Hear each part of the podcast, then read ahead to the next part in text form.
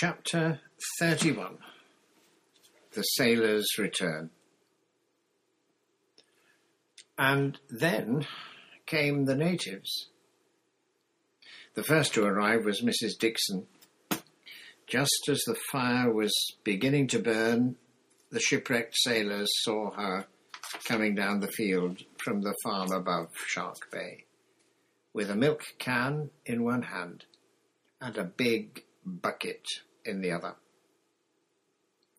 And there was Mister Dixon coming too, with a pair of oars over his shoulder. Mister Dixon bailed their boat and pushed it out and rowed Missus Dixon across to the island, splashing as he rowed. Though the wind had gone down, there were still waves on the lake, even between the island and the shore.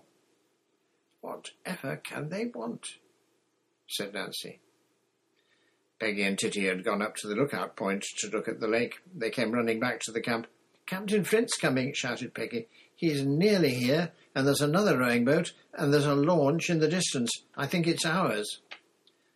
"Mother's in the other rowing boat with a native," said Titty.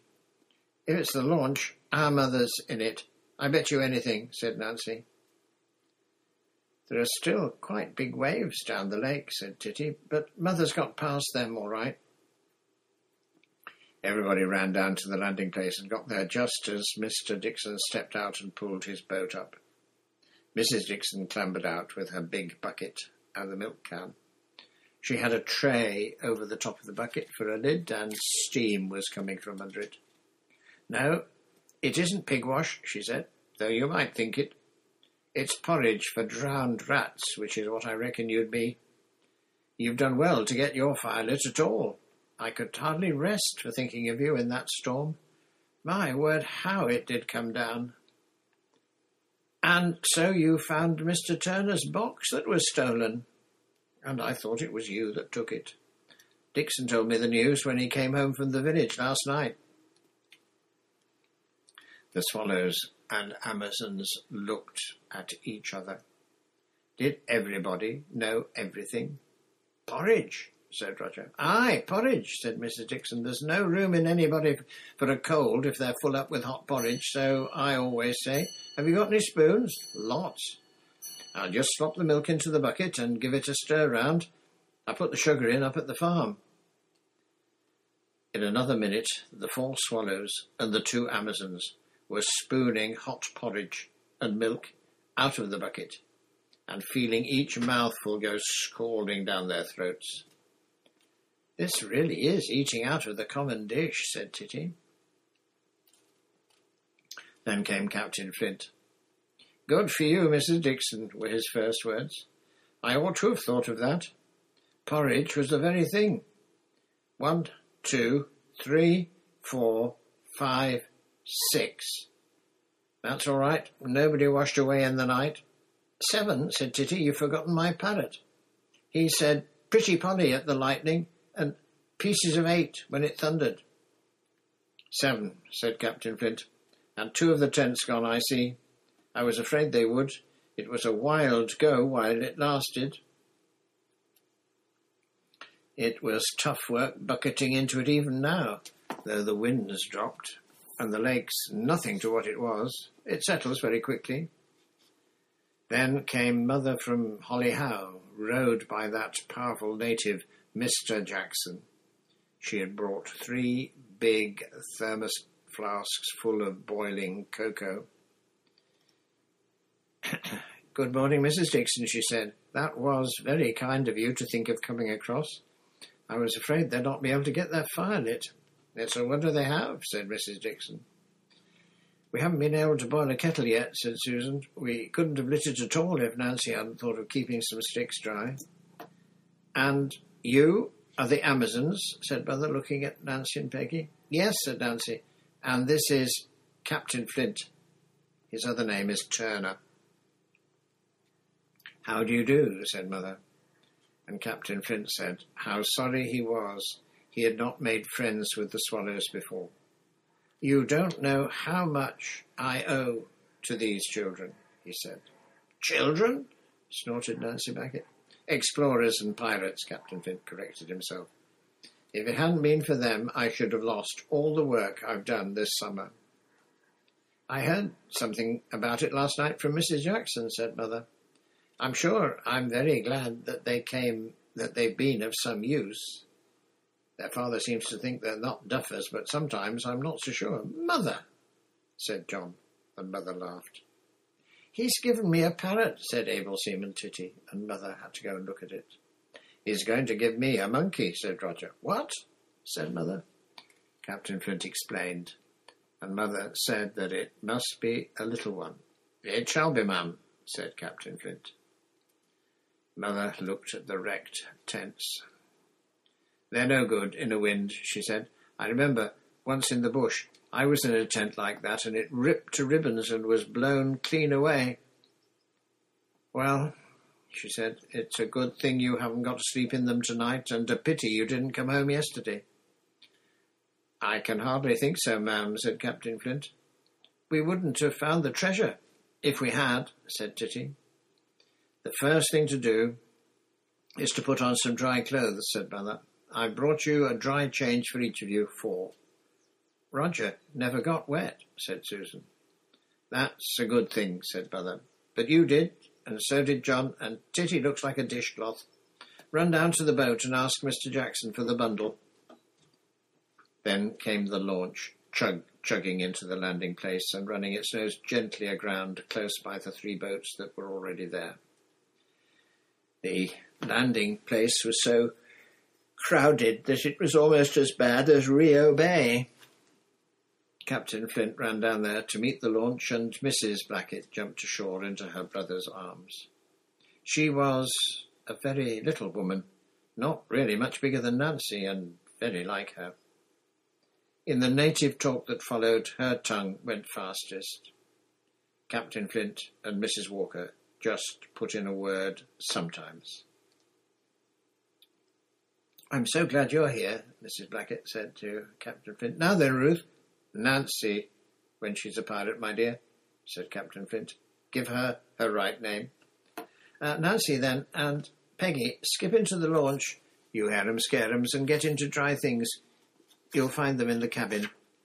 And how do you do, Missus Walker? You've met my brother, I see, and my wild young ones.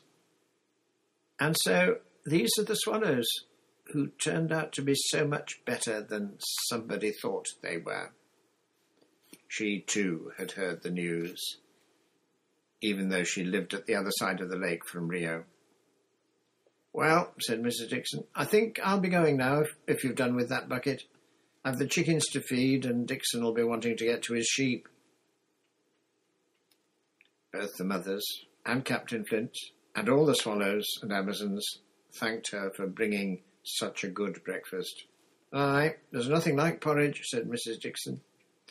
Well, I suppose I shan't be seeing any of you in the morning. I shall quite miss it. I've come to be in the way of looking for you, but uh, perhaps you'll be coming again next year. Every year, for ever and ever, said Titty. Aye, said Missus Dixon, we all think that when we're young. Mister Dixon, who was waiting down by the boat, had said good morning when he came, and now he said good day to you as he rowed Missus Dixon away. He was always a very silent native. The others were not. They talked and talked, all native talk, about the storm and the burglary. Sometimes they asked questions which the Amazons found a little difficult to answer, though Captain Flint helped them out. Even Mister Jackson, the powerful, strong native from Holly Howe, wanted to know exactly how the swallows had found the box. At last the native talk began to slacken. What about packing up, said Missus Blackett to the Amazons. You can put everything in the launch and come in it with me, and we can tow the Amazon. Tow? Amazon? Said Nancy in horror. We're coming home under sail. We want no salvage. Everything's so wet here, said the mother of the swallows. You'd better come back with me to Holly Howe. Not now, begged Titty. We're quite dry, and we've got a whole tin of pemmican left, and lots of bun loaf, and it's our last day. It would have been very dreadful to be swept home in a flood of natives, even of the nicest sort. Half the pleasure of visiting different countries is sailing home afterwards. Besides, she had to say goodbye to the island. John, Susan and Roger also begged to be allowed to stay. Nancy and Peggy flatly refused to go. "What if it comes on to blow again?" said the Swallow's mother.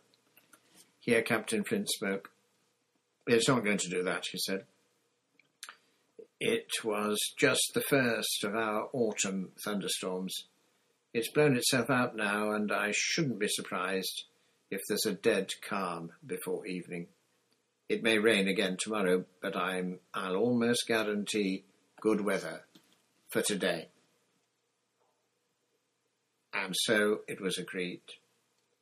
Everything not wanted for the day was to be packed into Mister Jackson's boat, if it was to go to Holly Howe, and into the launch, if it belonged to the Amazons.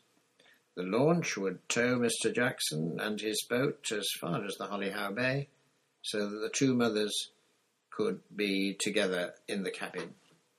"We've got a lot more to say to each other," said Missus Blackett. "About coming next year," said Peggy and Titty together. Mm, "Perhaps," said their mothers. The packing of Mister Jackson's boat came first. Captain Flint lent a hand, and it didn't take long. The sodden tents were rolled up. "I'll spread them to dry after," said Mister Jackson. The blankets were stuffed into a sack. Nancy wanted to empty the hay out of the hay bags and make a last blaze on the campfire. "Nay," said Mister Jackson, "it's good hay, that." So it was spared to be eaten by cows. All the Swallow's things were stowed in Jackson's boat. Nothing was left but the big kettle for making tea, stores for the day, the parrot cage, and John's tin box. "You don't want that," said Mother. "It's got the ship's papers in it," said Captain John. "We'll keep our tent," said Captain Nancy, "but we shan't want our sleeping bags and things." At last the natives were ready to go. Captain Flint said, "Goodbye." "Are you going too?" said Titty. "I'm going in the launch with the others," he said. "I've got something to say to your mother about next year, and I've a lot to do, for I'm going to London tomorrow. There's that monkey to see about, you know. But I'll keep a lookout for you towards evening." At last the launch chugged, chugged away from the island, with the two rowing boats towing astern. Captain Flint's on a short painter, and Mister Jackson's on a long one, from the port and starboard quarters. The natives waved as the launch moved off. "Goodbye, Swallows," called Missus Blackett. "I shall expect you others when I see you." "Don't be late," called Mother. "If you're home by seven, I'll bring Vicky down to the boathouse. She'd like to meet the sailors coming home from sea with a parrot. Goodbye, Amazons." "Goodbye, goodbye," called Nancy and Peggy. "You will promise to come again next year?" "We'll come," said Mother.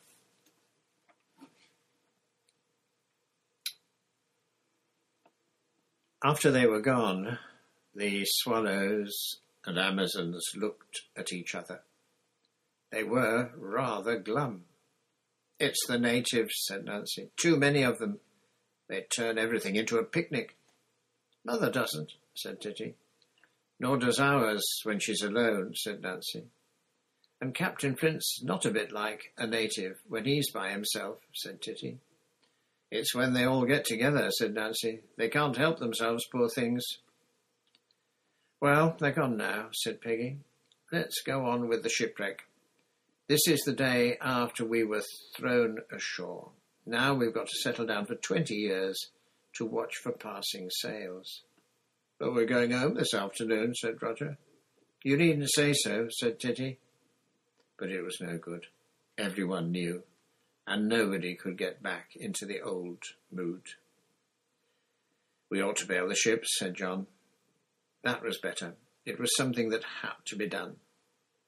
There was a lot of water in both the ships. The wet thwarts were steaming and drying in the sun, which was already hot, but the sails were very wet.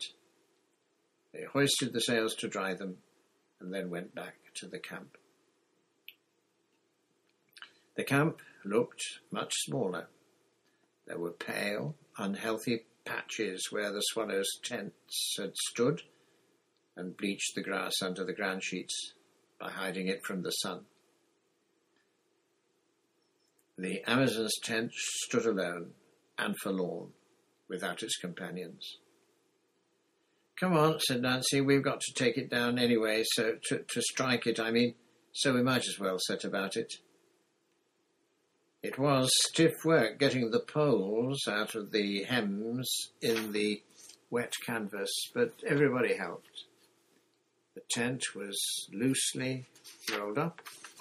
The poles were taken to pieces and made into a bundle and wrapped in the ground sheet. The swallows and Amazons looked sadly round their camping ground.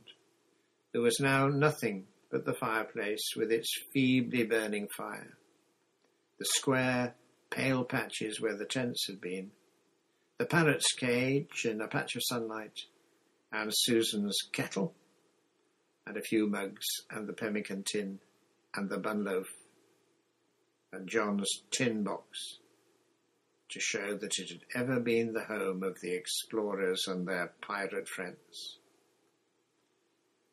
"When we've gone," said Titty, "someone else may discover it. They'll know it's a camp because of the fireplace, but they'll think the natives made it."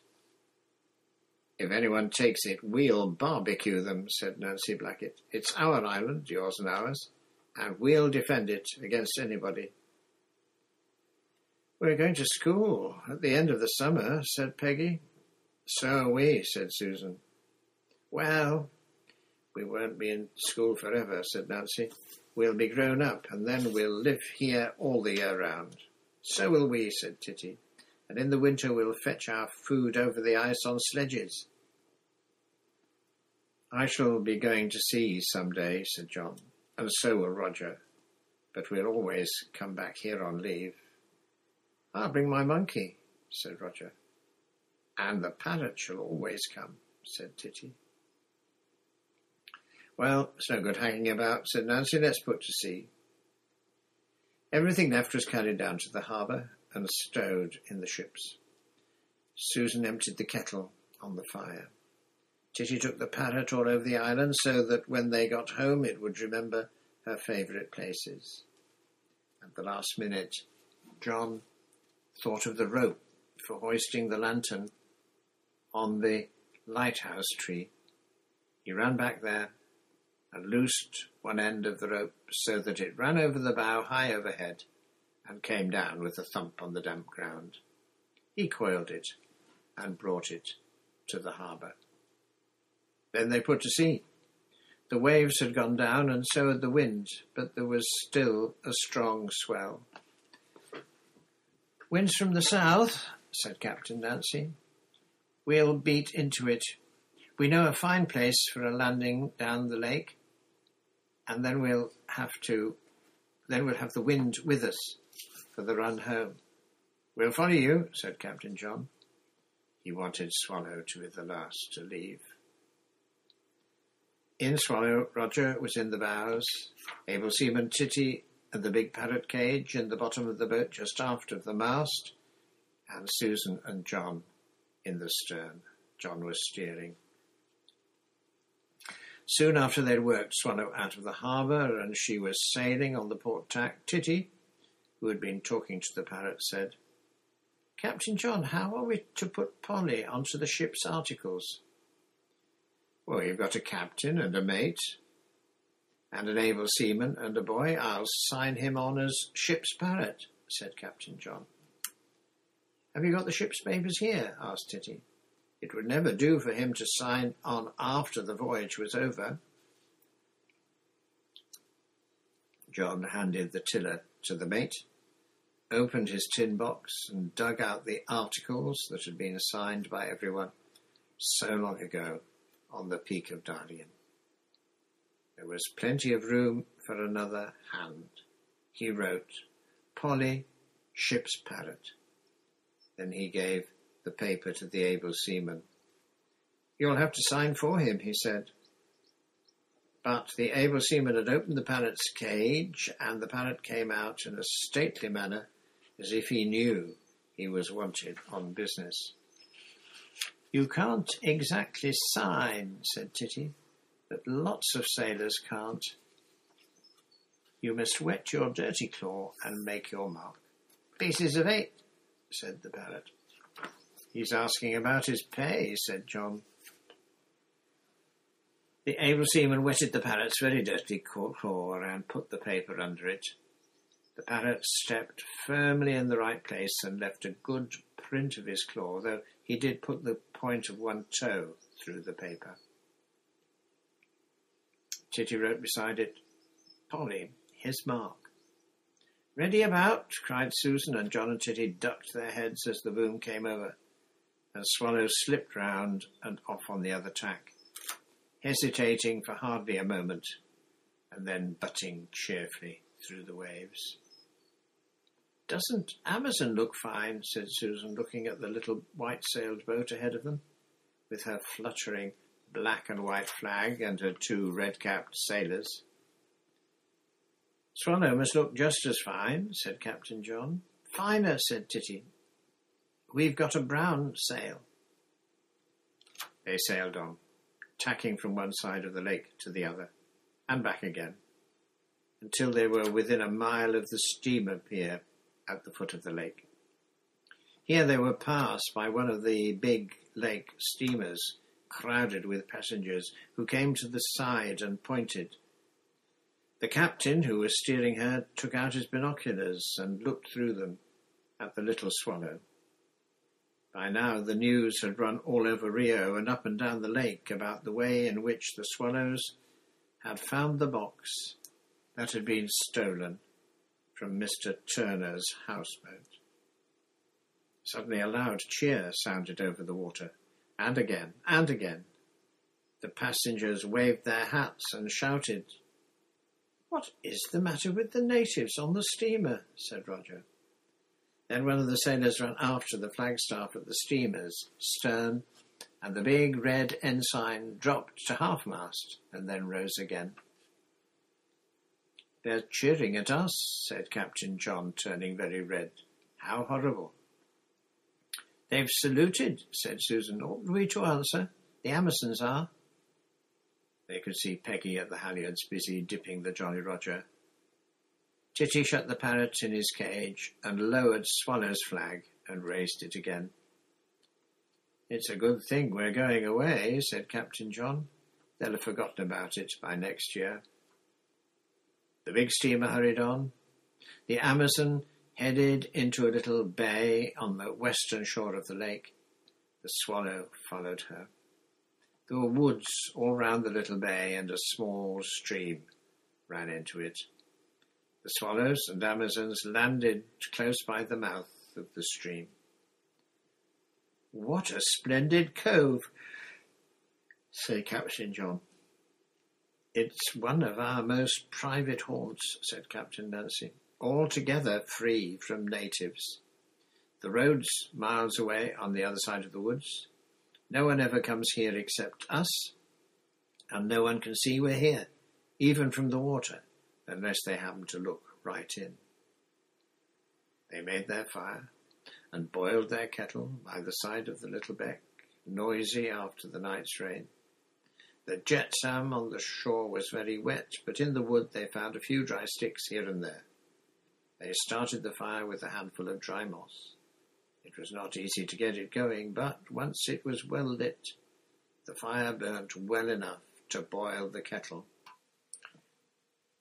Here, away from the island, they spent their last day, until Captain Nancy noticed that the lake was nearly calm.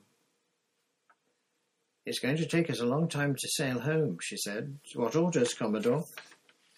John started. He'd been thinking of something else. "The fleet sets sail and steers north," he said. Very slowly The two little ships moved out of the bay into the open lake. There was very little wind, though now and again a cat's paw hurrying from the south helped them on their way, and darkened the smooth, small waves. "You'd never think it could have blown like it did in the night," said Roger. They sailed up the sail with the booms well out. Up in the woods on the high hillside, smoke was rising. They could hear the noise of the charcoal burners' axes in the now quiet air. "They'll still be here when we're gone," said Titty. "Who?" said Susan. "The savages," said Titty. The wind was dropping. The boom swung aft, and the main sheet now and then caught the water and trailed in it. "Sit on the lee side, able seaman," said John. "That'll keep the boom out." Nancy in the Amazon was sitting on the lee side for the same reason. "Hadn't we better row?" said Roger. "You want a motorboat," said Captain John. "No, I don't," said Roger. "Sail's the thing." Slowly the fleet slipped past Wildcat Island. The island was once more the uninhabited island that Titty had watched for so many days from the peak of Darien. And yet it was not that island. John, looking at it, remembered the harbour and the leading lights and his swim all around it and the climbing of the great tree. For Roger, it would always be the place where he had swum for the first time. For Susan, it was the camp and housekeeping and cooking for a large family. Titty thought of it as Robinson's Crusoe's Island. It was her island more than anyone's, because she'd been alone on it. She remembered the path she had cleared, and waking in the dark and hearing the owl.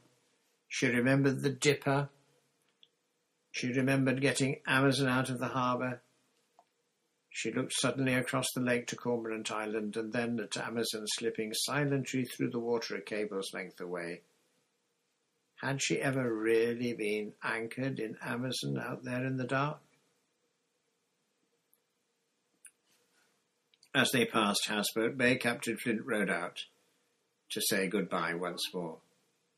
"Goodbye," they shouted. "Till next year," he shouted back, and rested on his oars and watched the fleet as it sailed slowly on towards the peak of Darien. Under the peak of Darien, the fleet broke up. There were more shouts of "Goodbye," "Remember the alliance," "Come again next year," "Three cheers for Wildcat Island," and they all cheered. "Three cheers for the Swallows," shouted Nancy. "And for the Amazons," they shouted back. John hauled his wind and stood in for the Holly Howe boathouse. Amazon held on her course. She was soon out of sight beyond the further point of the bay. "I wish it wasn't over," said Roger. "No more pemmican anyway," said Susan. "What about singing Salt Beef?" said Titty. So they sang. "Salt beef, salt beef is our relief, salt beef and brisket beddo. Salt beef, salt beef is our relief, salt beef and brisket beddo. While you on shore and a great many more on dainty dishes feddo, don't forget your old shipmate, fol-de-rol-de-riddle, fol-de-roddle-de-do." "Susan is the old shipmate," said Roger. "We all are," said John. "What's the song they sing at the end of the voyage?" said Susan. Titty began, and the others joined in at once, for they all knew it. "Oh, soon we'll hear the old man say, 'Leave her, Johnny, leave her. You can go ashore and take your pay. It's time for you to leave her. Leave her, Johnny, leave her like a man. Leave her, Johnny, leave her. Oh, leave her, Johnny, leave her while you can. It's time for us to leave her.'" "Who was Johnny?" said Roger. "Oh, hello, there's Mother and Vicky coming down the field."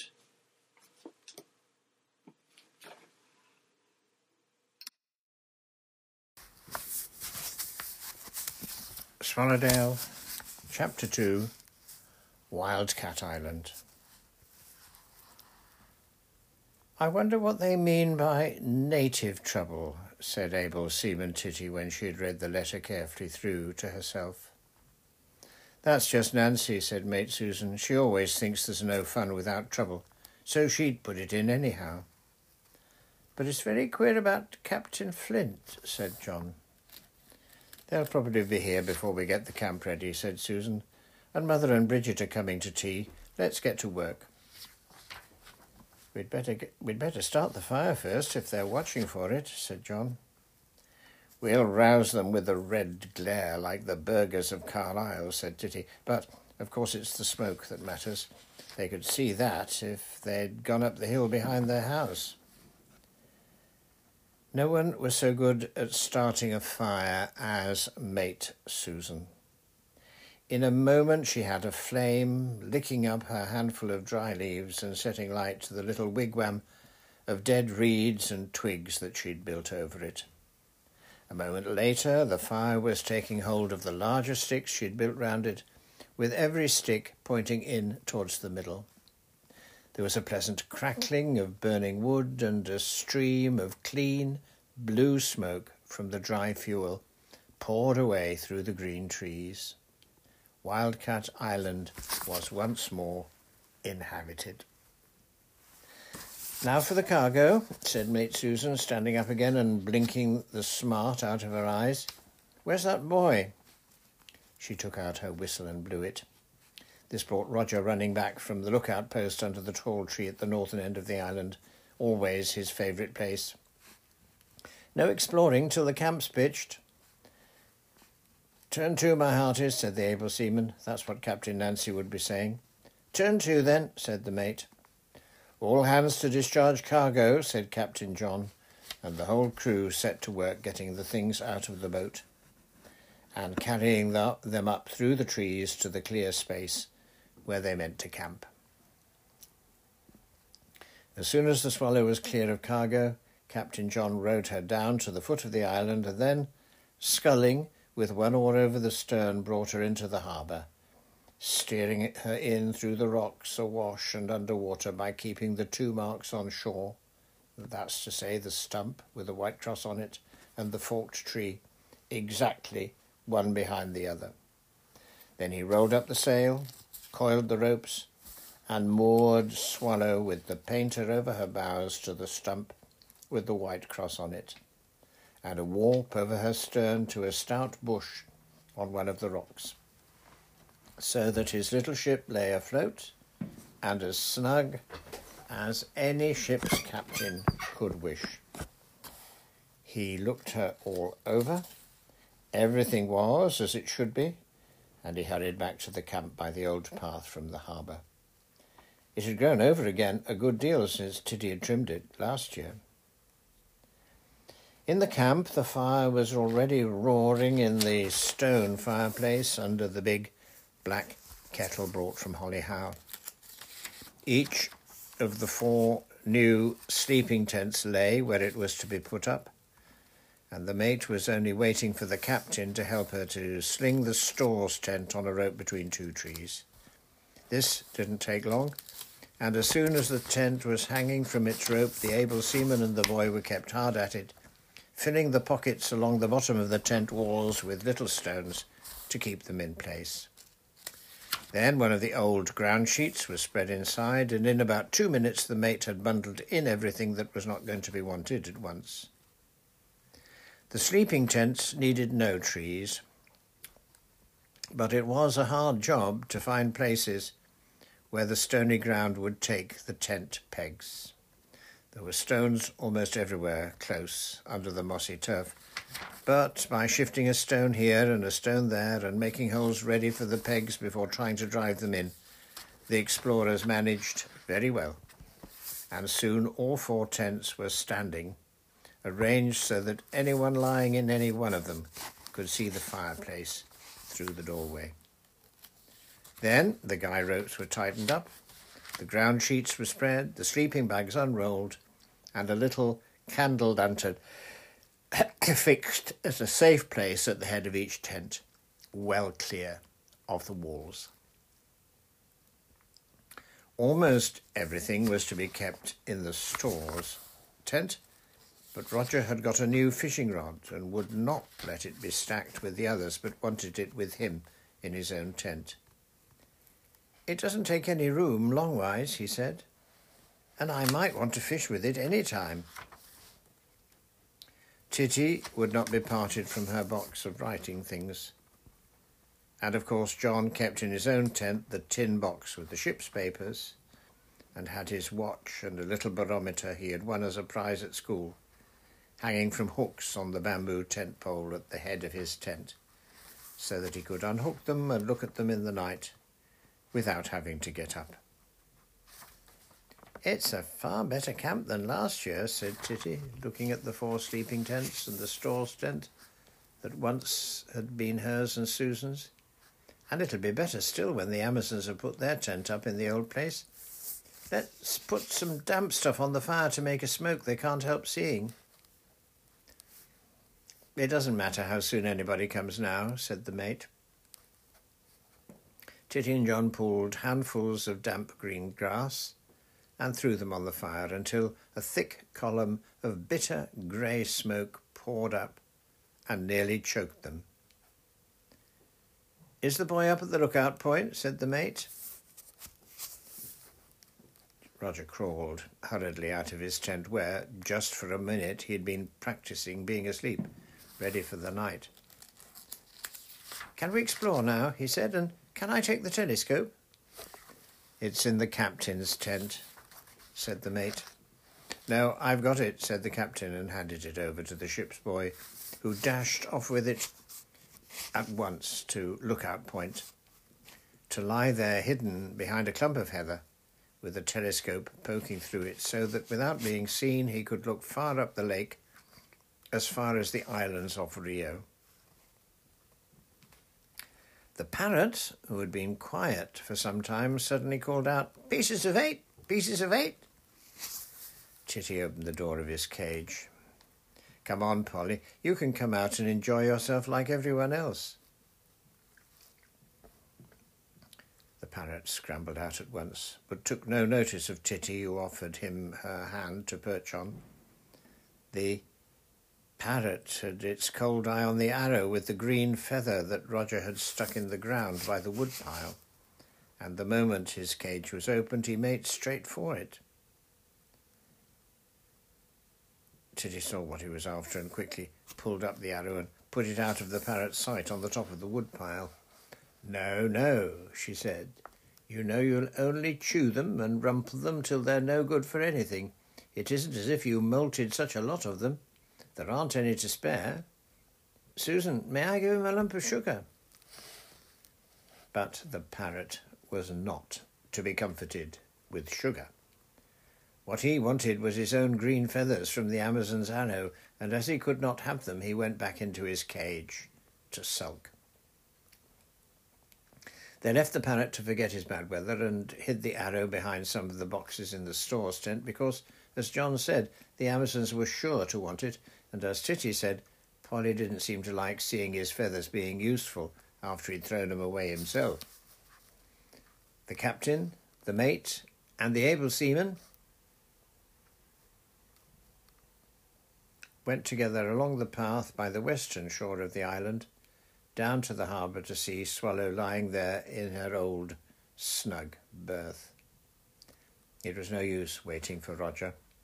After all, there would be the boat from Holly Howe bringing the best of all natives and the ship's baby, and then there might be Captain Flint in his big rowing boat, and at any minute the little white sail of the Amazon might come into sight from um, among the Rio Islands.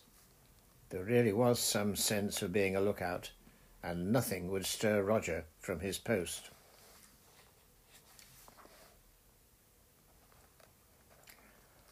On the beach in the harbour there were the marks of several boats. One, of course, showed where John had landed in the Swallow. The others, they thought, must have been left by the Amazon. "They probably beached you here while they were putting the new paint on the leading mark," said John. "And piling up all that wood," said Susan. "They've painted it very well," said Titty, looking at the white cross painted on the tree stump that served, with the fork tree behind it, to show the way to mariners who wished to bring their ships in safely through the rocks outside. And the nails are still there, where we had the lanterns last year. "Mother says no more night sailing," said John, "and I promised, so we won't want the leading lights. We can easily plan things that don't need night sailing," said Titty. "There's a lot of the Antarctic unexplored and all the Arctic at the other end of the lake." "It's no good talking about that till the Amazons come," said John. "And Captain Flint," said Titty. There was a great deal to look at. There was the rock where Titty had lain flat on her stomach and seen the dipper bob at her and fly underwater. There was the rock she had hidden behind when Nancy and Peggy had come ashore with a lantern in the dark and she'd been alone on the island. John, looking at the little waves lapping on the rocks outside, was remembering how Nancy had first shown him how to use the marks. Susan, looking down the lake, was trying to find the place where she had made a fire on the shore after their visit to the charcoal burners up in the high woods. This year there was no trickle of smoke up there among the trees, and indeed Missus Jackson, the farmer's wife at Holly Howe, had told them already that the charcoal burners were not working on this side of the lake, but up beyond the moor on the other side, in the next valley. All three, even Susan, who was mate, felt herself in charge of the others, for John, though captain, was a boy and not to be counted on in some things, walked on their toes springily and talked very quietly. To be back on Wildcat Island was almost too good to be true. Titty dipped her hands in the cool water of the harbour, just to show herself that she was really there. They went slowly back, pushing their way through the bushes above the western shore, looking out through the leaves at the bright glint of evening sunshine on the lake below them. They had been all over the island and were just thinking of bathing when they heard a shrill yell from the lookout point. "There they are!" All three of them ran up through the camp and under the tall tree. Roger was lying on his stomach at the edge of the cliff that dropped down into the lake from there. "Where, where?" said John, looking everywhere for the little white sail of the Amazon. There were rowing boats, motor boats, a few big yachts, and a steamship, but no little white sail was to be seen. "Mother and Bridget," said Roger. "Let me have the telescope," said the mate. She took one look, then gave the telescope to Titty and ran down again into the camp. Titty looked. Already this side of Houseboat Bay she could see the native rowing boat from Holly Howe. Mother was rowing, and Bridget was sitting in the stern in the middle of a lot of parcels. Titty ran down to the camp to help Susan. Susan was right. There was no time to lose if a kettle was to be brought to the boil, and everything else had to be made just as it should be. John and Roger waited together up on Lookout Point, watching the rowing boat grow larger until, even without the telescope, it was easy to see who was in it. At last the rowing boat was, inhaled, was within hailing distance. Bridget waved, and Mother looked over her shoulder as the captain and the ship's boy called to her over the water. Presently they were looking down into the rowing boat as Mother rowed past, and then they ran down through the camp to join the mate and the able seaman at the landing place. Mother brought her boat in just as they got there. "Last year we rubbed noses," said Titty as Mother stepped ashore. "Do you remember being a native?" "I don't see why we shouldn't do it again," said Mother, and she did. And after that, of course, the ship's baby went native and had to rub noses with everyone all round. "Tea's all ready," said Susan, "but we came away without any bread." That's all right, said Mother. It was on my list, not yours. Bread and bun loaf. And you were going to bring us some milk. I brought you enough for tonight, but you'll get the morning's milk from Missus Dixon's. She'll be expecting you. We sent a word along from Holly Howe. Everybody helped to carry up the stores from the boat.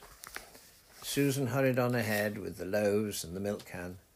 Bridget ran after her with a big packet of candles for the lanterns. Mother stayed till the last of the stores had been taken out of the rowing boat. Then she helped John, Titty and Roger to carry them up into the camp.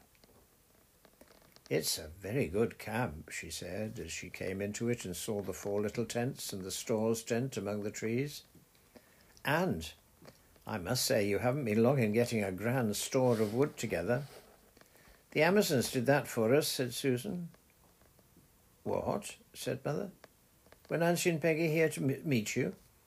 I, I half thought you might find them here. How jolly. And have you seen your friend Captain Flint?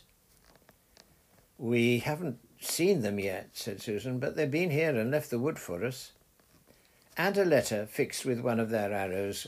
Green feathers, you know, Polly's from last year, said Titty. Peace or war, said Mother. Oh, peace, of course. To start with anyhow, said John. But um, Captain Flint isn't in his houseboat, said Roger, and he's gone and covered up the cannon with a black sheet. Really, said Mother. He must be stopping with his sister at Beckfoot. I had a note from Missus Blackett after you started. She's coming over tomorrow afternoon to Holly Howe with her brother and Miss Turner. Missus Jackson at Holly Howe wanted to start cleaning the whole farm up as soon as she heard Miss Turner was coming. I didn't know there was a Miss Turner, said John. She's Nancy's and Peggy's great-aunt, said Mother. Why a great-aunt? Asked Roger. Because she's aunt to Missus Blackett, and so to your Captain Flint, and so she's great-aunt to your allies. What's become of Bridget? Bridget! Bridget!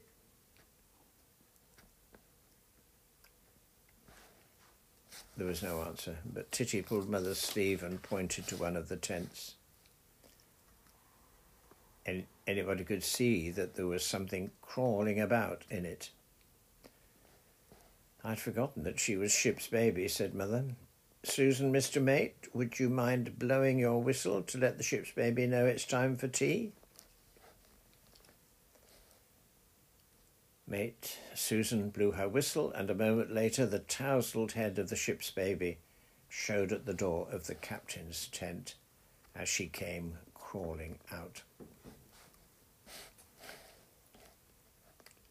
I shall soon have to be making a tent for Bridget, said Mother. Next year she'll be wanting to go to sea like the rest of you.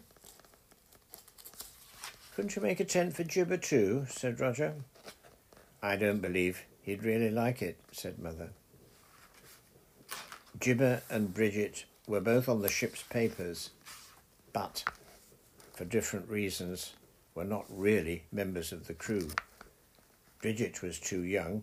She was only three, and although she was growing up fast and everybody had stopped calling her Vicky, because she no longer looked like Queen Victoria in old age, she was hardly old enough and strong enough for the hardships of life on shipboard or on a desert island. She was to stay at Holly Howe with Mother. Jibber was the monkey. He'd been given to Roger by Captain Flint after last year's adventures. He was very active and tireless, and Mother had said that he would be altogether too much of a good thing in someone else's farmhouse. Roger himself, when asked if he would really like to share his tent with the monkey at night, has agreed that perhaps it would be as well if the monkey had his summer holidays at the same time as the rest of the walkers had theirs. So the monkey had been packed off to spend a happy month staying with relations at the zoo. That first night on Wildcat Island, the explorers ran tea on into supper. It didn't seem worthwhile to have two boilings and two washing-ups when tea was late already. So after tea had really begun, there was a great scrambling of eggs in the frying pan by Susan, a great buttering of bun loaf and bread by Mother, a lot of stoking of the fire by Titty, while the boy took a big mouthful of bun loaf to last out and went down with the captain to bring up the saucepan full of water, so that it could be put on the fire the moment the kettle came off and the eggs were cooked. Then, when supper was over, Mother lent a hand with the washing up, and it got done much faster than most people would think possible. Then Bridget had to see the parrot put to sleep in the store's tent with his blue cover over his cage, so that he should not wake the camp by loud shouts at dawn. Then both the visitors were taken all over the island and shown even the harbour, which had been kept secret the year before. At Lookout Point, Bridget was allowed to look through the telescope, but it was already after her bedtime and Mother was in a hurry to take her back. "Time for Bridget's watch below," she said. "She didn't get half the sleep she should have had last night after the railway journey, what with all the chattering there was between decks." The others laughed. "Well, it was the first night of the holidays," said John. "At least, the first that really counted." "Well," said Mother, "she's got to make up for it tonight." The four explorers took the best of all natives and the ship's baby down to the landing place and saw them into their boat. "I think you should be all right," said Mother, saying goodbye. "We jolly well are," said John. "Remember what Daddy said, and don't go and be duffers and get drowned. And, of course, if you want anything, give a note to Missus Dixon in the morning when you go for the milk." "We'll send a mail anyhow," said Titty. "Push her off now, John. Good night. Don't stay up late. Get a good sleep. Let, let me see. What was the word in native language? Gluck, was it, or drool? Drool. Drool. Never mind about talking native," said Titty. "We've been teaching you English all this year." "So you have," said Mother. "Good night. Sleep like old trees and get up like young horses, as my old nanny in Australia used to say. Good night. Good night. Good night, Bridgie." The four explorers ran up to the lookout point once more, partly to wave to Mother on her way up the lake, partly in the hope that they might yet see the little white sail that would show that Nancy and Peggy were coming to the island. "It's too late for them to come now," said Susan. "You never know with Nancy," said John. "They'd think nothing of coming in the dark," said Titty. "Well, we've left the place for their tent," said John. They watched the Holly Howe rowing boat grow smaller and smaller in the distance. At last it disappeared behind the peak of Darien. Roger, who had been following it as long as he could, shut the telescope with a click, yawned, and rubbed his eyes. They went down into the camp. There was some tidying up and some washing of hands and faces at the landing place, a last expedition to the harbour to see that Swallow was comfortable for the night, and then Maid Susan began to hurry the crew to bed. She found it easy enough to persuade the explorers to get into their new sleeping bags and to lie down in their new tents. But this first night on the island, after a whole year away from it, nobody could settle down to sleep at once. One thing after another came into somebody's head. Sometimes it would be John who thought of it, sometimes Titty, very often it was Roger, and sometimes even Susan had something to say that she was afraid she would forget if she left it till the next day. Long after the captain had said, "Lights out," and the little lanterns had been blown out in each tent. Talk went on. It stopped at last. Roger was asleep, and perhaps Susan. Titty whispered very quietly, "John, what is it? What do you think yourself Nancy meant by native trouble?" "Oh, I don't know. Go to sleep, or they'll come and find us not up in the morning."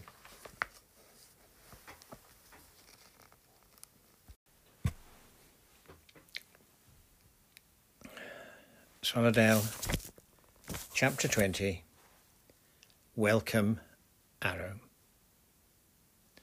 The day began badly. They were late with breakfast, and after that there'd been a wooding party, and then when at last John had gone down to work up the mast, he found that Captain Flint had been and gone. He had done a lot of work on the mast. He had indeed done two things that John had wanted to see done. A round hardwood cap with an eye for the flag halyards had been neatly fitted to the top of the mast, and the sheave for the main halyard had been fitted in below it, a piece of neat work with the chisel. The pin on which it moved was flush with the mast, which had at this point been smoothed with sandpaper. John ran his hand over the place. "I'd have liked to see him do it," he said to himself. This was not all. Close beside the mast, Captain Flint had left a lot of provisions, a huge roll of coarse sandpaper, and a big can of linseed oil. Tied to the roll of sandpaper was a page from a notebook on which it, on which was written, "Hurry up, get it good and smooth, and then don't stint the oil." John packed the provisions into his knapsack, which was empty except for the plane, which he had thought might perhaps be needed. He then settled down to hard work with the sandpaper to give the whole mast as smooth a finish as Captain Flint had given to the masthead. In doing this, he soon forgot all the worries about what had happened to the Amazons. The smoothing of the mast left no room for any other thoughts. The wood changed colour and grew pale under the rubbing of the sandpaper, so that it was easy to see just how far the final smoothing had gone. Each foot of the paler colour seemed to bring Swallow nearer to coming back. It was about half done when John suddenly remembered the time, looked at his chronometer, slung his stuffed knapsack on his back, and hurried off up the beck to Swallowdale. In Swallowdale he found Susan, Titty and Roger more disappointed at his missing Captain Flint than pleased to hear that the mast was nearly done. "Why didn't he come up to Swallowdale?" said Susan. "Perhaps he's gone native too," said Roger. "Oh, no, he wouldn't," said Titty. "Not this year. Not unless he had to." "He's done the masthead most beautifully," said John. "If he'd gone native, he wouldn't have bothered." There was something in that, but not enough to raise the spirits of the explorers very much. After dinner, Roger said he wanted to fish. Titty said she'd come too. Susan said that she was busy with all that wood to stack in Peter Duck's. Roger and Titty said they would help for a bit. Susan said they needn't bother. John said he was going down to the cove to go on rubbing down the mast. Down in the cove he forgot about tea and went on rubbing away with the sandpaper until the whole mast felt like soft velvet. He tried it with his fingers, looked at it sideways to see if there was the slightest roughness, and decided at last that it would do. It seemed almost a pity to put the oil on, but he soon found that the oil made the mast look even better. He rubbed it with a handful of cotton waste that he had found pushed into the handle of the can, and the mast shone under the oil like a gleaming pebble from the lake before it has had time to dry. The clean Norway pole was thirsty for oil, and John rubbed away and rubbed away, turning the mast a quarter of a turn every now and then on the chocks of wood on which it lay. "It's a better mast than the old one, I do believe," said John to himself. "I wonder what Captain Nancy would think of it now." And with that he remembered that, except for Mary Swainson's gossip, there was still no news from the Amazon River. Just then, while he was resting and looking at the shining yellow mast, he heard a chug-chug of a motor launch. It was coming down the lake, and it sounded as if it was coming much nearer along the shore than most of the launches and steamers that he'd heard during the day. Or perhaps it was that he had been too busy to listen to the others. Now the whole mast was done and oiled, and he had to give it a little time to let this first coat of oil soak in. So his ears were awake to noises, and this chug-chug sounded to him so near the shore that he slipped out on the rocks on the northern side of the cove just to see what it was. Yes, it was a motor launch, and he was right. It was very near the shore. "They'll have to turn out again before they get here," Captain John was saying to himself, "or they'll be running on the pike rock just like we did." He was watching for the launch to alter course when he began to think that there was something familiar about it. Suddenly he knew. It was the Blackett's motor launch from Beckfoot, the launch that he had seen first by the light of a torch in the boathouse in the Amazon River, and seen again when Missus Blackett came down to Wildcat Island in it on the morning after the great storm, nearly a year ago. "Hurrah," he said aloud, "it's all right, they've forgiven, they're coming here." And he jumped up and was going to wave to them when he thought that perhaps he'd better not. There were several people in the open forepart of the launch, and after all, he might be mistaken. Better wait till he was sure. There'd be plenty of time to wave later, so he dropped into hiding and wriggled his way like a snake towards the mouth of the cove. The chug-chug of the launch came rapidly nearer and nearer. When at last John cautiously lifted his head among the heather, heather and rocks of the northern of the two headlands, the launch was hardly a dozen yards away.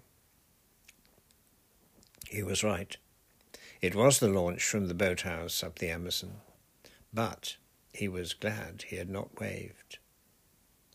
The forward part of the launch was open, with seats running round it, and here was seated Missus Blackett and that same grim elderly lady whom the swallows had seen driving that afternoon when they'd looked down on the road from among the trees.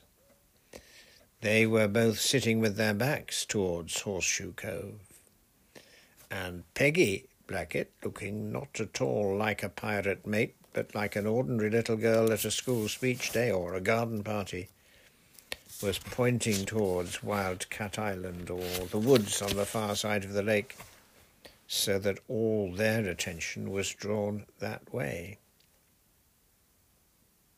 Nancy Blackett was nowhere to be seen, and John wondered whether she was in such awful disgrace that she'd been left behind.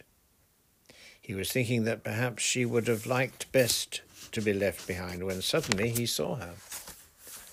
The launch was passing close by the mouth of the cove. John could even see the remains of a tea spread on the table in the little cabin amidships.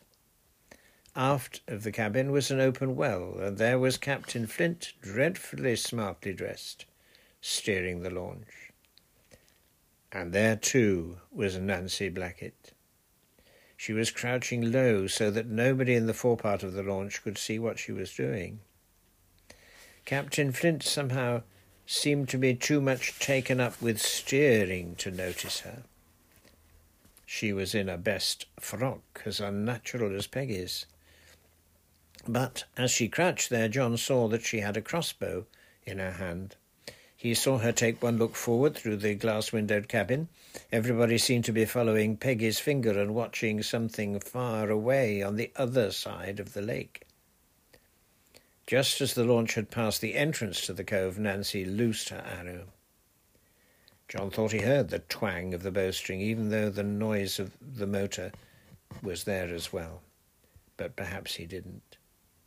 The arrow flew across the water and stuck in a heather bush among the rocks on the southern headland, where they'd landed after the shipwreck. Again, for a moment, John thought of jumping up and waving, this time to show that he'd seen, but after loosing her arrow, Captain Nancy was no longer looking towards the shore. In a moment she'd pushed her crossbow out of sight under a seat in the steerage, slipped through the cabin and was already looking as proper as Peggy, talking to the natives in the forepart of the launch. Not even Captain Flint was looking towards Horseshoe Cove. A moment later the launch was hidden behind the southern headland and John couldn't see it, though he could hear it chug- chugging away towards the foot of the lake. He heard a shout from among the trees where the beck ran out into the cove. "Hello! Hello!" he called back, hurrying over the rocks on his way round the cove to look for the arrow. Roger came out of the wood, smelling his hand after touching the newly oiled mast. "Titty's close behind," he said, "and Susan says we're to tell you that you've had no tea and she's cooking supper early. She's cooking it now. And she says, don't be late. And you mustn't. Titty and I caught two trout each, fat ones, one for each of us, and Susan's cooking them, and—" "Did you see the launch?" asked John. "I can hear one," said Roger, just as Titty joined them on the beach. "It was the Amazon's launch from the Amazon River, the one we saw in the boathouse last year, and Captain Nancy was in it, and she shot an arrow from it. It's on the South Cape. Missus Blackett was there too, and Peggy, and Captain Flint." "Was the great-aunt all right?" asked Titty. "She was there," said John. "Come and get the arrow. It's sticking in the heather out there." "Did Nancy really shoot at you?" said Roger. "Is it war?" "I don't think she saw me," said John, "but of course she knew I'd be down here finishing the mast. Come on and let's get the arrow." Titty was already scrambling out over the rocks. If the great-aunt was going for picnics in launches, the candle grease couldn't have done her much harm. John and Roger hurried after her. She found the arrow easily enough, sticking in the heather with its feathered end high in the air. "It's a new arrow," said John. "It's not a good one like the arrows they had last year. It's not half so well made." Titty was looking at its green feathers. "They must have just made it," she said. "This is one of the feathers I brought them this year. I know it because it got clipped with the scissors when I was cutting something else." "The ship's parrot wouldn't like it if he knew they were using his feathers to shoot at us," said Roger.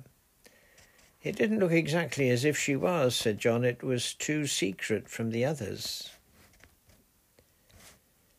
He looked carefully at the arrow. There was a curious, wide uh, band on it near the green feathers. It had been neatly spliced with red string. In a moment John had his knife out and had cut the end of the splice and begun unwinding the string. "Don't spoil their arrows," said Titty. "Well, they shot it at us," said Roger. John unwound the red string and almost at once they could see the end of a narrow, folded strip of paper that had been wound round the arrow and fastened to it by the very splice that hid it. "It's a message," said Titty. "Be quick, now we'll know." The little strip of paper that had been wound round the arrow and then hidden by the splicing of red string curled up tightly the moment it was taken off. John straightened it out. They looked at it together. On it was written in capital letters and the usual red pencil of the Amazon pirates, "Show the parrot his feathers." There was no signature, but only a skull and crossbones drawn in black ink. "It's a very silly message," said Roger. "I don't see what it means," said Titty. "It doesn't explain anything," said John. "You can't call it even a declaration of war." They went slowly back into the cove of the old camp, and John gave another dose of linseed oil to the mast, and the others helped him to rub it in. "There they are," said John suddenly, pointing out through the trees and between the headlands of the little cove. Far away on the other side of the lake, the Beckfoot launch was moving along the farther shore. The swallows ran out of the trees, climbed up among the rocks, and watched the launch disappear behind Wildcat Island. "They're going to land there without us," said Titty bitterly. But they did not. The launch soon showed again beyond the island, and they watched it going fast up the lake, not stopping even in Houseboat Bay, and vanishing at last behind the peak of Darien. "The thing that's so funny about it," said John, "is that Nancy did it as if it really mattered." "Perhaps it does," said Titty, "and we can't see how. I wish Captain Nancy wasn't so awfully clever." "She isn't cleverer than John," said Roger. John said nothing. Show the parrot his feathers. It did not seem to him to mean anything at all. At last Roger reminded them that Susan had said supper was to be early, and after giving one more rub down to the mast, the captain, the able seaman and the boys set off on their way back to Swallowdale. There were the four trout to think of, as well as Susan. Roger, at least, was not likely to forget them, though the others might. They hurried up the side of the beck, crossed by the road instead of under the bridge, and climbed the steep woods to the moor, carrying the arrow with them.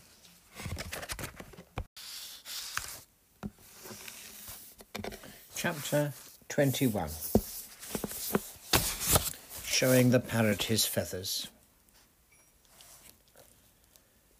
They found the mate in a very native mood due to the cleaning and cooking of the four trout. Fried trout ought to be eaten the moment they're cooked. You can't go on hotting them up for people. If you keep them frying too long, they dry up and you might as well throw them away. It was enough to turn anybody native, to have cleaned them and salted them and got the fire just right and the butter melted in the frying pan and the four little trout sizzling noisily as if in a hurry to be eaten, and then not a sign of the crew in spite of all the trouble taken. Susan had made the frying spread out as long as she possibly could, and really it was a little too much when the others came up into Swallowdale, at least twenty minutes after the trout were at their best. And Roger, sniffing the good smell of them, said very happily, "Just in time." "You aren't," said Susan. "You ought to have been here half an hour ago. I told you to come back straight away. Another time you'd better cook your own fish, and I'll be the one to play around and to come back just in time." Roger was going to say that perhaps there wouldn't be any fish left if she did that, when he caught John's eye and saw that the captain thought it would be just as well to take no risks with the mate. "I've seen the Amazons," said John. "They're not coming to supper, are they?" said the mate. "We've only got four fish." "I didn't see them to talk to," said John. "They were in the launch." "Nancy shot an arrow at the point by the Pike Rock, an arrow with a message on it." It's all right, it's all right about the great aunt, said Titty. "John saw her." "Let's get supper done," said the mate. "We've got the arrow," said Roger. "Here it is." "That's your bit of bread and butter," said the mate. "These are jolly good fish," said John. "They couldn't be better cooked. They're better even than the ones we had the day we went fishing with Captain Flint." After that, nobody talked of anything for some time. Titty and Roger told how the trout had been caught, one in the bathing pool and the other three in the small pools between the top of Swallowdale and Trout Tarn. Roger told of the bigger ones there would have been if only they had not dropped off. Everybody said how good they were to eat. When the bones of the last trout had been emptied into the campfire, Susan showed them just how lucky they were to have so good a cook as mate to the expedition. She had baked four apples to go with the rice pudding, burying them in a biscuit tin under the hot ashes. They liked their supper so much that when it was over, Susan herself brought the talk back to the Arrow. She had no sooner mentioned it than Roger handed it across to her, and everybody began to talk at once of the launch and of the shooting of the Arrow, which John alone had seen. It had a message fastened to it, said John, but it doesn't seem to mean much. Show the parrot his feathers. Look at it. He gave the mate the little cold slip of papers. She unrolled it and looked at it. It doesn't seem, it doesn't look as though it meant anything at all, she said. But when Nancy shot the arrow, she hid behind the cabin and looked as if it was something that mattered very much. It isn't like the arrows they had last year, said Roger. It isn't shiny. This was true. The arrow they were looking at in the camp was very rough, as if it had been made in a hurry. It was blunt at the end, and the wood had never been varnished. I suppose they are the parrot's feathers, said Susan. Yes, said Tilly, this one is the first that came out after we went home last year. I'd been saving it ever since the winter. I know it because it got snipped in the scissors by mistake. The other one came out just before we came here. They were both in the lot I gave Nancy when they came to the island the day Roger and I discovered Swallowdale. So it must be a new arrow. It looks as if they've only just made it, said John, with nobody to help. Let's just do what the fe- message says, said Titty. What? Show the feathers to Polly. He's awfully clever. He isn't as clever as all that, said John. If we don't know what it all means, he won't. Anyway, let's do it. Let's do what Nancy said. She'll probably ask whether we did it or not. Titty took the arrow with the green feathers and walked across with it to the ship's parrot, who was on his perch making the most of the evening sunshine. Instantly the parrot screamed aloud and seized the arrow with its beak and one of its claws. Take care, said John. Stop him, he'll put the feathers out. There's only a narrow splice at each end to hold the thing together. He'll smash it up, and then what'll Nancy say? But he was too late. There was a noise of splitting wood, and in a moment the ship's parrot had not only torn his own feathers out of the arrow, but had broken the arrow itself at the splice just below the place where the feathers had been fastened in. Hi, hi, stop him, look at that, shouted John, jumping up. No, Polly, no, give it me. You don't want it. Something beside the feathers had been torn from the split and now broken arrow. Titty rescued it just in time. Well done, Polly, she said. Of course Nancy knew you'd do it, because she's seen you do it before. The ship's parrot took no notice. It didn't want the scrap of closely folded paper that Titty had in her hand. Pretty Polly, pretty Polly, it said contentedly, tearing shreds of wood off the arrow and dropping them round its perch. Nobody bothered about the arrow now. Titty, with trembling fingers, unfolded the paper. She saw the skull and crossbones at the top of it and a lot of writing in red pencil underneath, and she gave the paper to Captain John. Read it aloud, she said. It's meant for all of us, said John. And he began to read.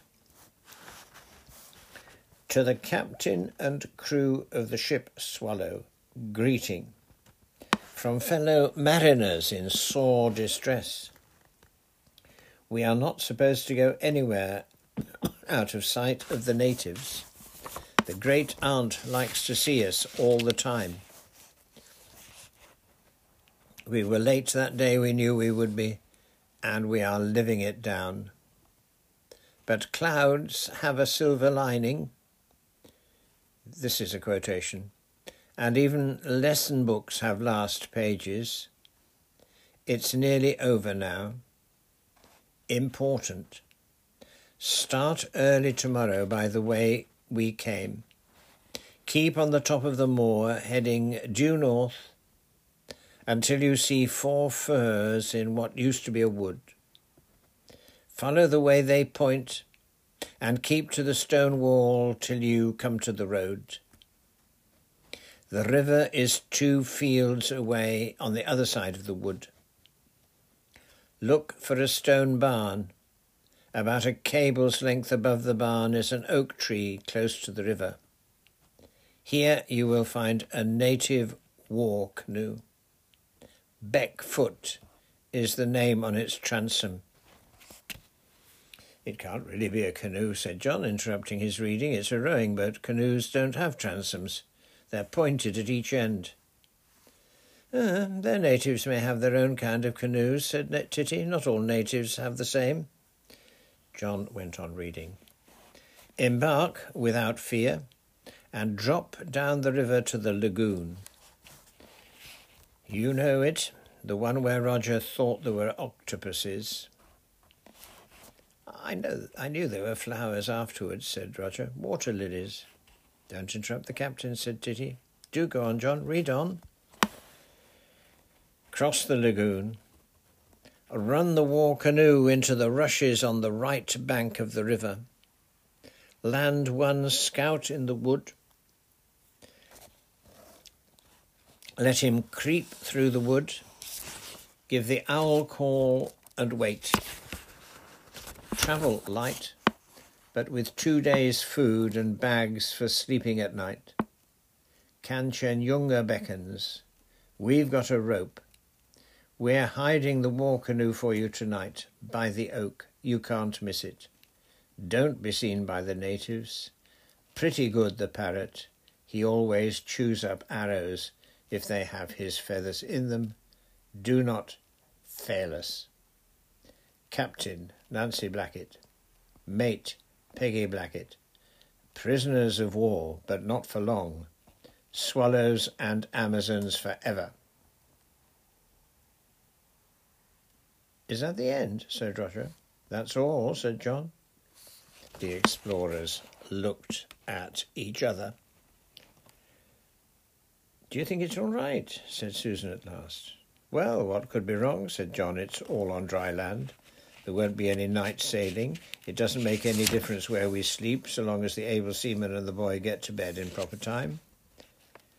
He knew at once what were the questions that were bothering Susan. The able seaman and the boy listened breathlessly. Then there's the milk, said Susan. It's no good carrying two days' milk with us, especially if it's as hot as it's been today. There must be lots of farms in the valley of the Amazon, said John, and Nancy and Peggy are sure to know them. We can get milk anywhere, only we might have to take our own can. But what about leaving the camp for a whole night? We won't, said Titty. Peter Duck'll look after it. We'll stow everything in Peter Duck's cave. It'll be safe enough there.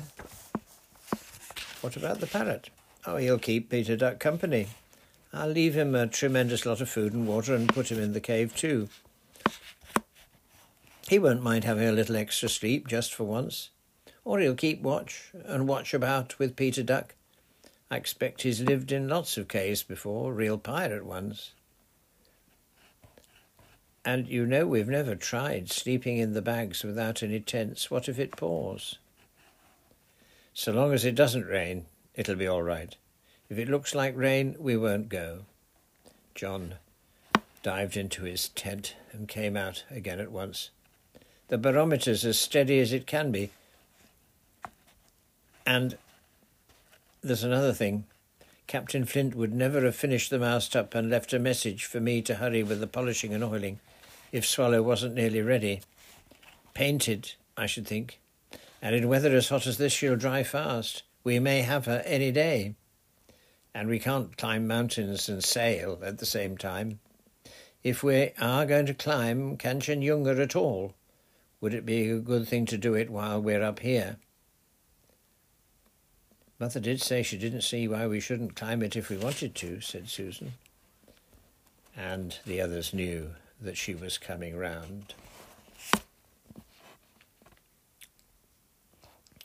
Just before settling down for the night, they went up to the Watch Tower Rock, climbed its steepest side, just for practice, and stood on the top of it, all four of them, looking over the moorland towards the distant hills. The sun was dropping behind them. Already the peak of Kanchenjunga began to look as if it had been cut out of dark purple cardboard. To the right and to the left of it were other hills, and somewhere over the edge of the moor, the explorers knew they would find the valley of the Amazon River. Farther round to the right they could see the edges of the forest, and far beyond them, glimpses of the lake and the hills behind Rio.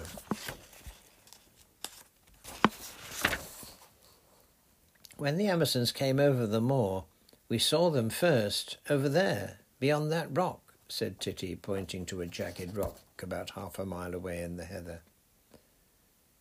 But not so near, said Roger. That's the way we'll go, said John. It's just about in a line between here and the northern side of Kanchenjunga. He laid the compass on the rock and waited till the needle steadied.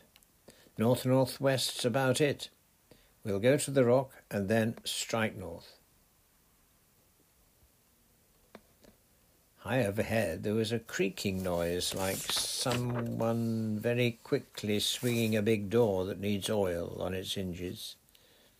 They looked up. Swans, said John at once. There were five of them, great white birds with their long necks outstretched before them, flying fast with steady, powerful wing flaps towards the setting sun. Where are they going? Said Roger. There's another lake somewhere over there, said John. Over there to the west, there were far, dim hills beyond the rim of heather that shut them in, like the horizon at sea. Beyond the heather was the unknown. Perhaps the swans can see the water, said Titty, flying as high as that. I expect they can, said John. The swans seemed to fall into the distance, and when they could be seen no more, the explorers climbed down from the Watchtower Rock and walked gravely back to the camp in Swallowdale, thinking of what was before them. They sat talking round the fire much later than usual. As Susan said, it was always the way on the night before an early start. There was so much to think of that it could have been useless to try and sleep. The stars were clear in the sky before they went to bed. Long after the lantern in each tent had been blown out, John sat up, took his knapsack and crawled out again into the open. He pulled his sleeping bag after him. Rummaging under the clothes in his knapsack, he found the thin, waterproof covering of the sleeping bag, which, in the tent, he didn't use. He put the sleeping bag into it so that it would not need a ground sheet. He got back into his sleeping bag, wriggled about in it till he had found a comfortable place for his bones, and settled down once more. His knapsack, which was still pretty well stuffed, made his pillow. What are you doing? This was Susan's voice in the dark. Trying what it's going to be like without tents. Let's all try, said Roger. Why aren't you asleep? Said Susan. Can you see the stars? Said Titty. Yes, said John. I wonder if the prisoners of war can see them from their cells. They aren't in cells at all, said John. If they can't get out when they want, I expect it feels as if they are. Good night, said John. Good night, good night, good night, came from the three tents in which, were the, in, in which there were still explorers. The fourth tent was empty, and John, lying comfortably stretched in his sleeping bag with his head on his knapsack, was looking up at the stars and feeling less like sleep than ever. At least he thought he didn't feel like sleep. After a bit, he wondered whether counting stars would work as well as counting sheep going through a gap in a hedge. That was what Mother used to tell him to do when he was a little boy. He snuggled down in his sleeping bag so that only his nose was over the edge of it and began to count the stars in the Milky Way. But he had not time, really, to count the bigger stars in more than a few inches of it. It may have been the counting that closed his eyes for him, or it may have been the hard day's work on the new mast with the sandpaper and the linseed oil.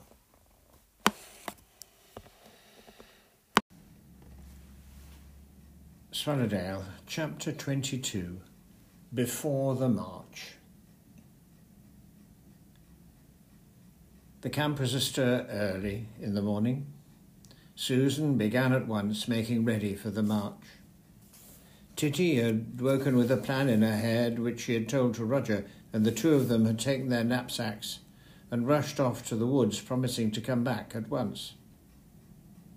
John passed them there, filling their knapsacks with small pine cones when, after sleeping very well in the open, he was hurrying down to Swainson's farm with the milk can. They were back in Swallowdale long before he was, because he had to go first to Horseshoe Cove to give a last dressing of oil to the mast, and then round by the farm to get the milk for breakfast and to tell Mary Swainson that they wouldn't be wanting any more milk until the evening of the next day, because they were going to be away for the night. I'm just rowing over to the village, said Mary, using the native name for Rio. Is there anything you're wanting there? I suppose you won't be going to Holly Howe, said John. I'd like to tell Mother not to come here today or tomorrow because of our being away. Why, of course I can, and welcome, said Mary Swainson. You bide a minute while I get you a bit of paper and you can tell her what you like. But old Mister Swainson shouted from the kitchen and called John to come in. Mary, he said, what are you letting him stand out there for? Come in, young man, and sit you down at the table. That's the place if you want to do a bit of writing. John went in and said good morning to the two old people. Mary got a pencil and a sheet of paper out of a drawer and set him at the kitchen table.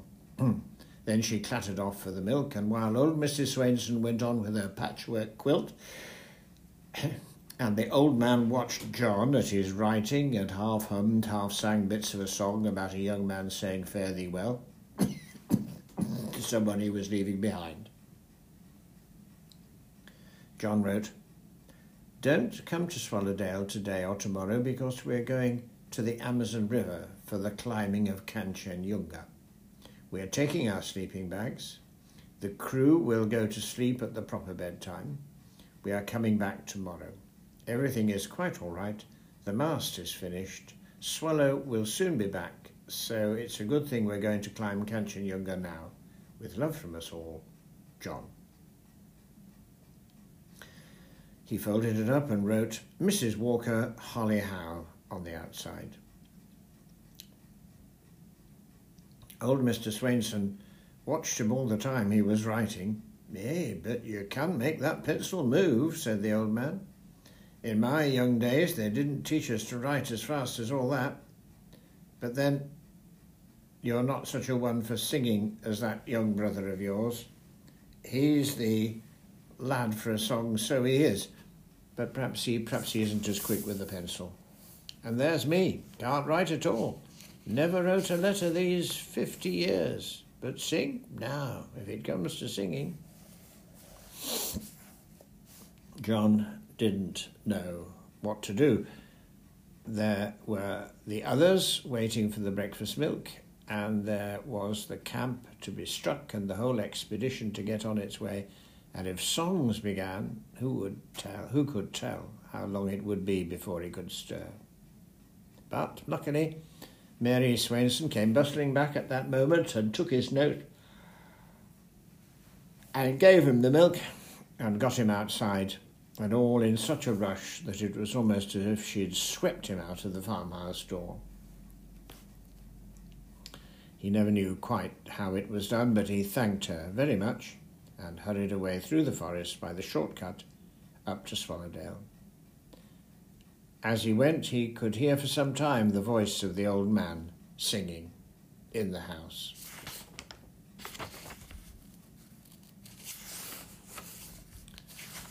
When he climbed up beside the waterfall and looked up Swallowdale, he could hardly believe it was the place he had left so short a time before. The four little cream-coloured tents were gone. The others had taken down his tent as well as their own, and the valley did not look like a camp any more. Tents make all the difference to a place, and now, once more, it was a wild, rocky valley, as it had been when first they came there. It didn't look like anybody's home, and John knew that when they had gone back to Wildcat Island, Swallowdale would look as if they had never been there. The first real flood would wash the dam at the bathing pool away forever. Everything would be as it had been, and their own Swallowdale, with its neat tents and cheerful fire, would be no more than a memory or something he had read about in a book. It was a strange thought, not comfortable. Still, at the moment, the cheerful fire was still burning, and all the signs showed that breakfast was waiting only for the milk. "Here's the milk," said John, "and I've sent a dispatch to Holly Howe to tell Mother where we're going." "Well, that's a good thing," said Susan. "Did you tell her not to tell any of the other natives?" asked Titty. "I forgot about that." "She probably won't anyway," said Titty, "at least not unless she's made certain it was all right." "Did Mister Swainson sing?" asked Roger. "Yes, he wanted you to be there to sing with him." "I will, when we come back," said the boy. "Porridge today," said the mate. "We've got a long way to go. I've made enough for second helpings all round. It's no good trying to make the milk last out. We'll finish it." "Everything stowed," said John. "In Peter Duck," said Titty. "Breakfast first," said the mate. "Have a look at the cave afterwards." And there was plenty of room for everything. It's better than when the Amazons came. "It looks almost like a shop," said Titty. "Only everything in it is ours," said Roger. They made a tremendous breakfast, the sort of breakfast explorers ought to make before marching into unknown territory. There was much more porridge than ever Susan had made them before, and then bacon, fried till it crackled, and lots of it, and after that the usual bun loaf and marmalade and big mugs of tea. And while they were getting through the bun loaf and marmalade, Susan had eight eggs in the saucepan being turned into hard-boiled eggs to take on their journey. "I shan't want any more till the day after tomorrow," said Roger, when breakfast was done and Susan was giving them all two eggs apiece to put in the outer pockets of their knapsacks. "Well, put these eggs in anyhow," said Susan. Chapter twenty-three. Overland to the Amazon. Captain John once more looked carefully through the Amazon's message. "About north" is what they say, but really it's north-northwest till we get to that rock. He looked at the compass. "North-northwest is what I make it, made it last night, but we'll just have one more look from the watchtower. From the top of the watchtower, everybody turned the telescope towards Rio and Holly Howe, but today there seemed to be no one about. Then they looked the other way at the peak of Kanchenjunga towering into the morning sunlight. It was hard to believe that they were going to the top of it. "North-northwest it is," said John, taking the bearing on the jagged rock past which the Amazons had come when they made their attempt to surprise the camp. "But we needn't go straight across the heather," said Susan. "Not if we can find a sheep track," said the captain. There seemed to be two or three going in the right direction, and John chose a likely one, and in a few minutes the expedition had left the watchtower and was fairly on its way, walking in Indian file along a narrow sheep track in the heather. John first, then Roger, then Titty, and Susan last of all. This order was not kept for very long. "Don't waste pine cones," said the able seaman. "It's silly when we're still close to our own watchtower. We shall want all we've got when we're in really unknown country beyond the other rock." But Roger's pockets were bursting with pine cones, and every dozen yards or so he stopped and put two pine cones in the middle of the sheep track, one crosswise and one pointing along the track. Then, of course, he had to stop to see that Titty and Susan didn't tread on them by mistake. Again and again, the mate found herself brought up short by Roger, crouching in the track to make his pateran, and by Titty, who, though she urged him not to waste pine cones, stood on guard all the same, to see that the mate walked over them without moving them. So the mate let the able seaman and the boy have the track to themselves, while she walked in front of them immediately after the captain. Long before they came to the jagged rock, Roger's pockets were empty, and he wanted to get a new supply out of his knapsack. This Titty would not allow. "You see now," she said, "if you go on putting them down like that, there won't be enough to last, and then we shall have no pateran just when we want them most in the most difficult part of the trail." Empty pockets brought the boy to reason, and it was agreed that only one pine cone should be laid at a time, because they knew anyhow which way they were going, and that they should be laid a long way apart. "We don't want a regular string of them," said Titty. "We want to be able to find every one, now and then, so as to be sure that we're in the right way." At the jagged rock, they caught up the others and looked back. "We needn't have used a single one so far," said Titty. "You can see the watchtower from here. Where we shall want the paterans is where we can't be sure of the way without them." Now, however, unknown country opened out before them. From the rock at which they had first aimed, they moved as nearly as possible due north. The captain kept looking at his compass, choosing a rock or a clump of bracken or heather that bore due north, walking straight to it, and then choosing another in the same way. They were on a wide ridge of rolling moorland, so that often they could see not more than two or three hundred yards ahead of them, and sometimes even less. Sometimes, though, when they were on the top of one of the waves that seemed to cross the moor, they could see how the ridge sloped towards the right, where, far away, they could see the green tops of larches and pines. Somewhere below those woods must be the lake. Sometimes they could see where the moor began to drop on the other side of the ridge, where also were the tops of trees showing beyond the heather. Once they caught a glimpse of water on that side, very far away, but even with the telescope could see no boats on it. "Perhaps it hasn't been discovered yet," said Titty. "That's where the swans were going," said John. Not all the moorland was covered with heather. There were wide stretches of tall green bracken and short cropped grass burnt down by the sun. Grey rocks rose up out of the grass and heather alike. It was as if an old, ragged counterpane of deep purple, patched with scraps of faded green and rusty brown, had been thrown over the earth's skeleton, and the bones were showing through the threadbare places.